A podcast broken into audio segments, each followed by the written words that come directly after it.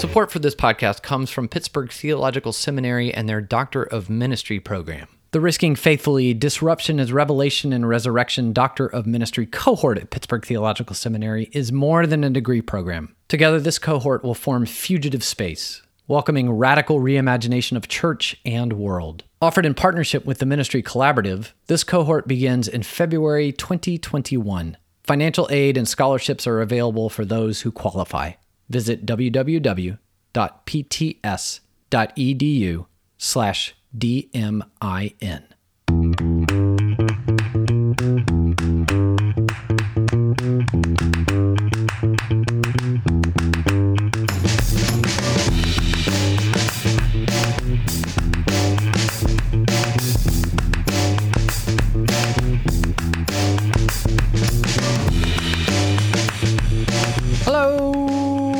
Welcome to AIJcast, a podcast featuring conversations and performances at the intersection of art, inspiration, and justice.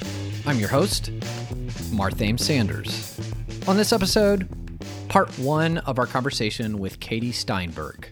Katy is a pastor, is the founder of Missing Peace, a new worshiping community, and author of the new book, Pink Haired Mermaid Baby Jesus. Katy spoke with us from her home in Florida. Katy Steinberg, welcome to AIJcast. Thanks so much for having me. It's fun to be here with you. I want to start by talking about something that you and I have in common. We're both in that tribe of folks who are Presbyterian pastors in the Presbyterian Church USA. And both of us have migrated, evolved, shifted, I don't know what the right word is, from what people tend to think about in terms of being a Presbyterian pastor in a congregational context to something that's a little bit different. For you, it's what led to the organization of Missing Peace. And so I do want to talk about Missing Peace, but first I'd love you to share with us about that journey from that kind of congregational pastor to founding Missing Peace. Are you really asking, like, how did you become so cool after being part of the Frozen Chosen? Is Yeah. That- That's Okay, exactly. yeah, How yeah. did No, you I can- become cool like me? Um, yeah, so I am the daughter of a Presbyterian pastor. So I am Presbyterian from the cradle, if not before. And, uh, you know, always found myself in the Presbyterian church on Sundays and other days in youth groups and these kind of things, but never saw myself as a Presbyterian pastor or any kind of pastor. In fact, I had these visions as a kid. I had been on a number of mission trips, not the kind where you go and try to convert everybody, but the kind where you like go and build an orphanage. Yeah. I was so moved. I was so transformed by that experience and the immersion in another culture. Where was this? I've been on a few, um, starting when I was 13. So my first was Nicaragua and Guatemala. And then I went to Peru, different parts of Peru, about three times, I think, and then Mexico. Um, but I just was really transformational for me and just opened my eyes wide open to um, all that I had and perhaps didn't need. So, my big plan was I was going to become a very successful international businesswoman, make lots of money, and give it all away. I never would have thought of that as ministry, but that would have been my version. College, I did the business thing and got a good job and found myself, by the time I was 23, second in charge of international sales for the largest sunglass company in the US. And it was totally empty for me. Hmm. You know, I strived and strived and I got to this space and there was just nothing there. Um, so had one of those sort of identity crisis kind of moments and um, kind of well figuratively got on my knees and said all right god i tried my way. What's your plan? And had this sense of go to seminary which i thought was ridiculous because i to that point and ever since i've never envisioned myself as what people think of as a presbyterian pastor um, with my primary example being my father, right? So, you know, robes and choirs and organs and high steepled churches with stained glass and all of these things. I mean, which are lovely, Sure. but never saw myself doing that kind of thing. So, couldn't figure out why I would go to seminary if I wasn't going to do all those things. Nonetheless, I started, um, went for about nine months, dropped out, explored the world a little bit, and then ended up coming back to seminary around the same time that the 1001 New Worshiping Communities movement was starting in the Presbyterian Church USA. And this is, for those who are not in our tribe, this is a movement within the Presbyterian Church USA denomination of finding new ways to create community that may look just like the kind of communities that we see and may look completely different. That there's a lot of creativity and freedom and leeway in that. Yeah, yeah. And and for the first time I could envision a kind of worshiping community that I could potentially lead because it was so different from my conceptions, my preconceived mm. notions of what church was supposed to be, and um, made space to come up with these all these ideas about what church could be. And so I had a group of mom friends that we used to always walk together. We had a, a little babies in strollers, and we'd go walk around and, you know, solve the world's problems and um, just connect with each other. And so I had this great group of women to kind of bounce these what I thought were very strange ideas about what church could be hmm. off of. And through that, what if church, you know, some of us, many of us, experience the spiritual in physical activities? Right. What if church could be like that? Right. You know, many of us experience God through deep, cerebral, connective, intellectual conversations. Sure. What if church could be like that? Many of us experience God through serving others. Mm-hmm. Well, what if church could be like that? And um, many of us, you know, getting quiet and contemplative in spiritual practices. And uh, what if church could be like that? And you know, in talking to some friends and things, more seminary colleagues and this, and one of my friends, a guy named Alan Rasco, who's amazing, yeah. said, Katy, you know that's in the Bible. And I was like, what? No, it's not. and he's like, yeah, it says, um, love God with your heart, your mind, your strength, and love your neighbors you love yourself.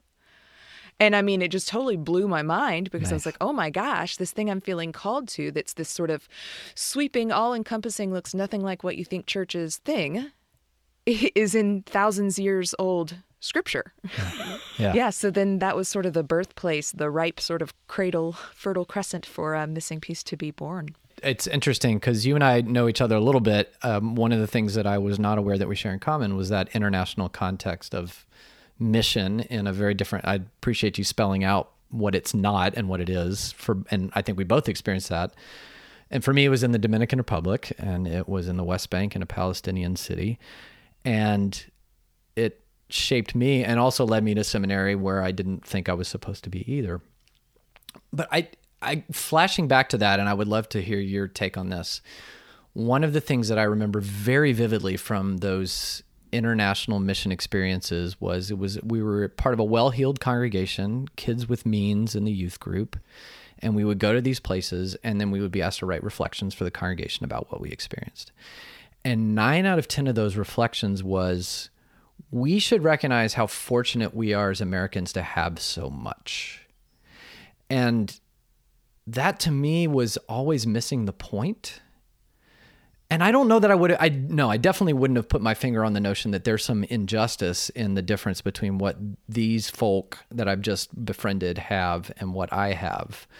But I would never I for whatever reason, I got to give credit to my parents, I think for whatever reason, I never saw that as kind of a, a bestowal of blessings, kind of a a soft prosperity gospel, for lack of a better word. Yeah. I don't I don't know if that resonates with you at all, either then or now, or yeah, yeah. It's funny that you bring that up because it reminds me of uh, I was listening to some story uh, that was talking about college entrance essays. Mm and that like 90 something percent of college entrance essays and this was at some big fancy school were about I went on this international trip and I thought I was there to help them, but it was me that was changed. You know, so that's wow. what that brings. yeah, like there's this huge number, and you know, part of that's my story. So oh, I was right? like, oh, right, that's what guts. we're just talking about, right? Welcome to yeah, the caricature yeah. episode of AIJcast. Yeah. Oh man, it totally called me out. But I do, I do think that there's a sense of that for myself and my own experience there was another layer to it because it separated for me that my happiness did not lie in things mm. and in my own um, privilege and prosperity. Mm. because the people I met, especially like 13 year old version of Katy, who is a little like brooding and like punk rock, you know, I was experiencing people that seemed to have profound joy and happiness in their lives. And they had nothing that I Yeah. had. They didn't have the education. They didn't have access to clean water in many cases. They didn't have, you know, Doc Martens and JNCOs, you know, and for me, that was like, there was some deep and still unknown, possibly still unfolding to this day, piece of me that stirred in that time and was started to realize that, wow, the world is a lot bigger than me. Hmm. And that my joy is not going to come from my success, productivity, clout, power, etc. Hmm. It is a version of what you're describing, but Yeah. it planted this other deeper seed for me, I think, that's I think still blooming. Well, Middlebury College, I hope you'll accept our admissions essays and we'll look forward to hearing from you soon. all of this leading to, in some ways, all of this leading to the creating of Missing Piece. So tell us about Missing Piece. So, Missing Piece is a nomadic community that meets in different places depending on what's the activity that we are doing in response to the gospel. So, we might be doing art together as a spiritual practice. So, in that case, we might rent a city building or meet in a park, or there's a labyrinth here locally. So, if we wanted to use that as a spiritual practice, we might meet out there on the beach doing a beach cleanup or at a homeless shelter um, if it's a serving week, or we might meet in a field somewhere for a physical activity, yoga, kickball, something like this. And so, what we'll do is each week we'll meet in a different location with a different one of those emphases. So, we'd look at one of those different pieces, and what we will do is basically not that different from what you might see in a traditional church. There's a welcome and announcements, there's a prayer moment. For us, we do a candlelight because the candlelight vigil is a sacred symbol and a sacred practice hmm. that can help bring people into that space despite where they come from and where their religious or theological understandings are. And hmm. one of the things we strive to be is very accessible, regardless of um, whether people are church hurt or whether they um, have no church background or whether wh- wherever they come from. Then we do um, a breath prayer. In a traditional church, it might be like the prayer of sort of invocation. So we breathe deeply together and have some practice around that. And then I'll give a sermon. Now, my version of a sermon is not what they taught me in seminary. it's not 20 minutes long. It doesn't have three points in a poem. It doesn't have, you know, generally I preach for five to seven minutes at the most and let the activity sort of emphasize hmm. the word for people. I try to craft a little bit just to sort of build the frame, but part of my opinion is that the church was always intended to be a framework that helped us hmm. to focus in on God. But as our frameworks have become more and more complicated and structured, they start to bleed into the window that we were supposed to be looking through. And then all of a hmm. sudden they're obstructing God altogether. Hmm. And so we really strive to let God speak for God's self in that context. And some of them hit and some of them miss, honestly. Sure. Um, Yeah, a friend of mine says that the purpose of the church is to carve out spaces into which we invite the Holy Spirit. yeah. And I, I think that describes traditional church at its best and experimental church at its best. That it really is about that kind of carving out that space, not so that we can tell the Holy Spirit what to do, but so that the Holy Spirit can move and shape and frame us. Katy Steinberg on AIJcast. We'll be back with more of our conversation in just a moment, but first, a quick word. As always, I want to point you to the AIJcast website, aijcast.com, which is our clearinghouse for information about and links to our artists, including their news, events, and products. I especially encourage you to check out the shop section of our website, which is where you will find a link to purchase Katy's book, Pink Haired Mermaid Baby Jesus. We'll be speaking about her book in the second half of this episode. And you'll find links to many of our artists and their art for sale. Just go to our website, aijcast.com, and click on the link that says Shop.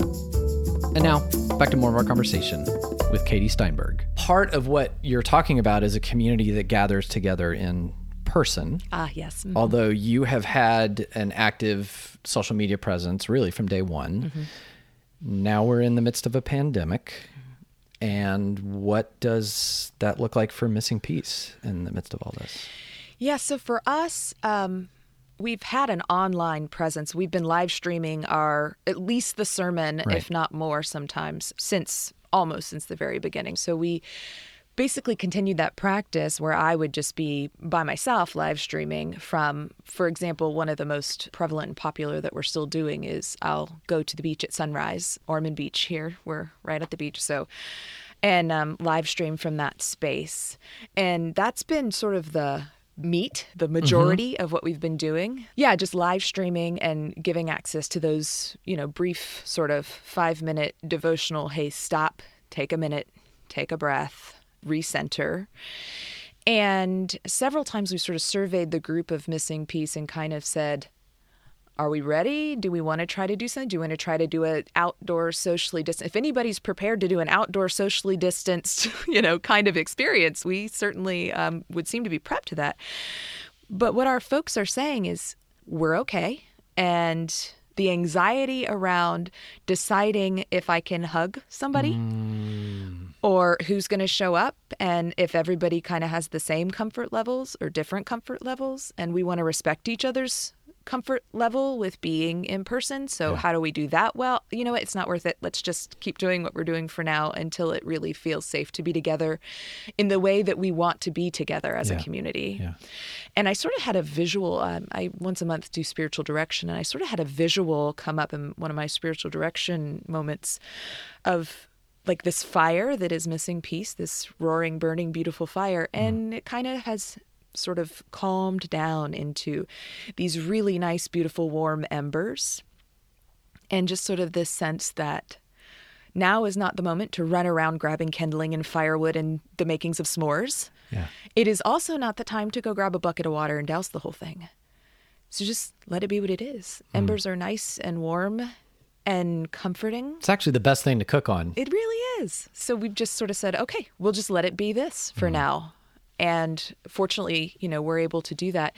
And the, the only other piece I want to mention that we um, have done alongside that is some deliveries and mailed kind of pieces. So, like for example, for um, Christmas Eve, we got a little grant and we're able to mail everybody an Advent wreath, and then we did weekly Advent candle lightings.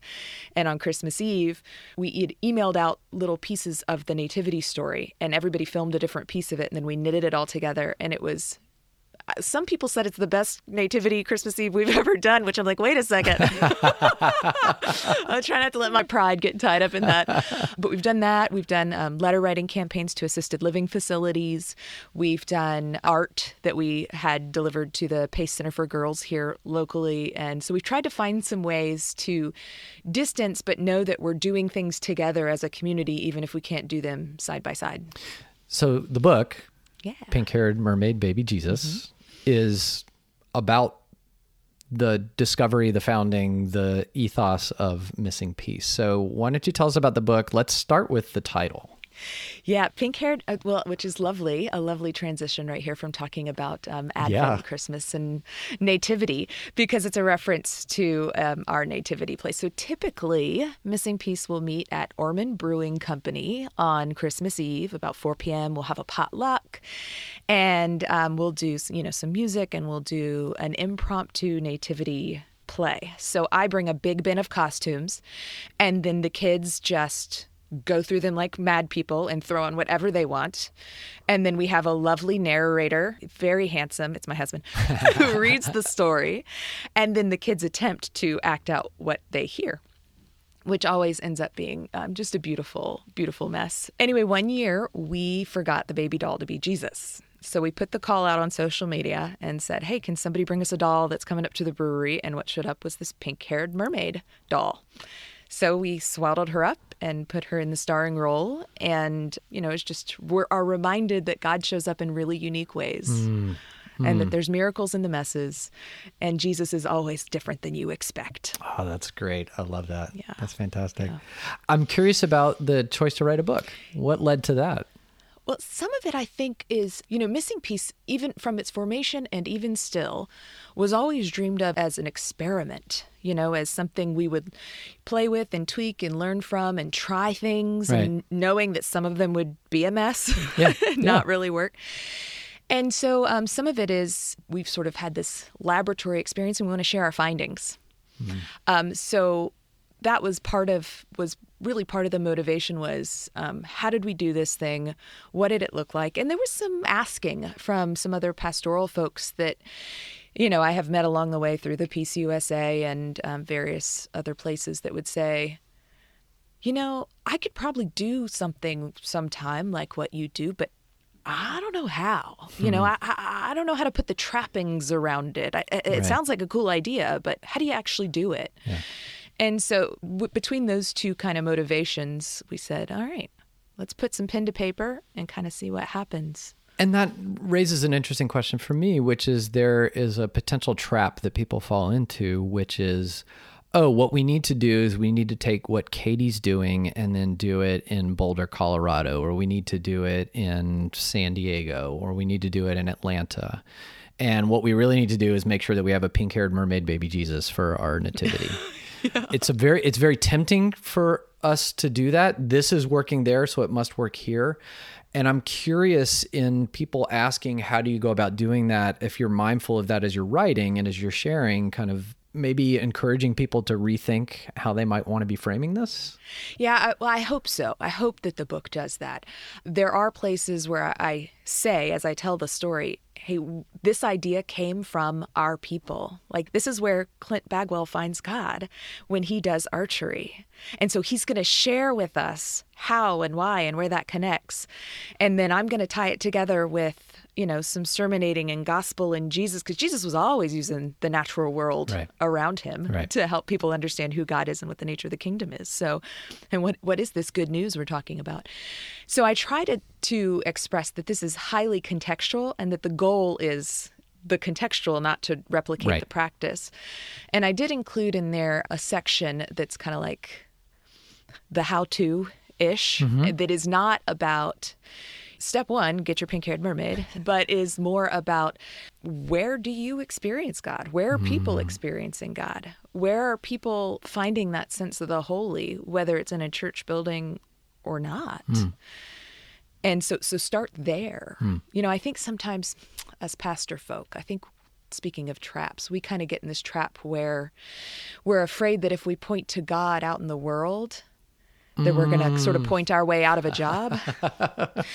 like if we don't own or have some special like revelation to share about who God is or some we bring God into the room in our little baskets. We've got our merch. We've got our God merch. yeah, Yeah. yeah, that we're gonna um, talk ourselves out of the job kind of thing. But I don't know, man. The Holy Spirit's a lot wilder than that. Yeah. I believe, and um, I don't think it's my job to own God or people's experience of God, but instead to say, "Wow, where, where, how, what's it like?" Wonder, you know, um, awe, experience, joy. These sort of broad things that get even hard to talk about because experiencing the spirit is such a intangible unnameable kind of Mm-hmm. thing when moses says what's your name god says i am you know like ah um, so which is a little tricky to talk about i think Yeah. moses felt the same way Yeah. it can get a little tricky but if we can tune our ears a bit and our hearts a bit i think this is what i'm leaning into right mm. now i think god shows up and it becomes less and less about the special thing we bring, but and more and more about journeying together, which sounds a lot like how they describe church in the New Testament. I'm familiar with. Katy Steinberg on AIJcast. You can connect with her online through her website, katysteinberg.com. That's K A T Y S T E I N B E R G dot com. On our next episode, part two of our conversation with Katy Steinberg. AIJcast is made possible through the support of listeners like you. We can only do this work because of that support, so please do take just a moment. You, yes, you, go to our website, AIJcast.com, and click on the link that says support. And we love to interact with you on social media. We are there on a multitude of platforms where our handle is, that's right, you guessed it, AIJcast. Our theme music comes from our house band, Marred Fame. And we are engineered, mixed, and produced by that quintessential karaoke host, Al Mudif, who lives his whole life through the lens of the Wizard of Oz, including his church experience. Robes and choirs and organs. And I'm your host, Marthame Sanders, encouraging you to go, rather stay put, create some beauty of your own, and remember that the world isn't truly beautiful until it's beautiful for all. Until next time, justice and peace!